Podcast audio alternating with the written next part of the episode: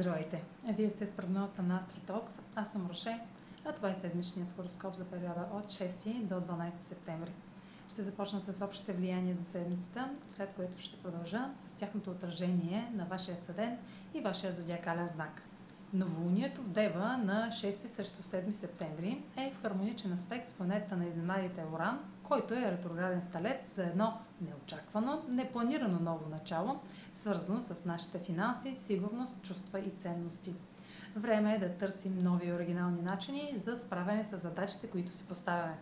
Това начало ще представи обрат в плановете ни, докато се опитваме да следваме правила и условия, които са ни задържали до сега може да видим по нов начин ситуация от миналото, но вече в различни обстоятелства бихме подходили по различен начин. По същото време имаме още два хармонични аспекта на Марс с Плутон и на Венера с Юпитер. Максимални ползи от нашите действия и успешно развитие в отношенията. На 8 септември се наблюдава болезнена опозиция между Меркурий във Везни и ретрограден Херон в Овен. Разговорите и съобщенията ще отключат наша уязвимост – или ще изпитваме неудобство, да се изразим. На 10 септември планетата на любовта навлиза в дълбоките води на Скорпиона. Отношенията, парите и ценностите ще преминават през страстни, интензивни моменти, засягащи това, което наистина има значение. Заровени чувства ще излизат на повърхността и ще шокираме и себе си, и другите ще сме изправени пред условие, което ни спира да изразим свободно нуждата от близост. Въпреки това, трудно ще бъдем възпрепятствани, тъй като Венера все повече се отдалечава от лъчите на Слънцето.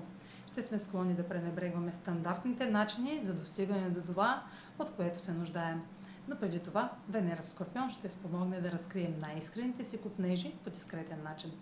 А сега чуйте как ще се отразят тези влияния на вашия седент и вашия зодиакален знак седмична прогноза за Седен Водолей и за Зодия Водолей. Новолунието в Дева попада във вашата сфера на споделените ресурси и в аспект с Оран предлага нов етап в областта на дълговете, данъците, заемите, финансите на партньора, интимността или психологичните въпроси. Нов подход към това, което дължите или споделяте, може да бъде приложен по несъществен, но ефективен начин – домашните финанси или промените в семейната динамика са подкрепени и Марс в същата сфера в Тригон с Плутон предполага, че фокусираните честни действия ще ви помогнат да преодолеете психологичен блокаж. Може да възникне прочистване на заровена болка и стари токсични теми. Венера във вашата сфера на възможностите Тригон с Юпитер във Водолей предлага предимства в областта на романтиката от далечно разстояние, пътуванията, образованието, правните въпроси или издателската дейност. Имате късмет и успех, докато привличате нещо или някой полезен.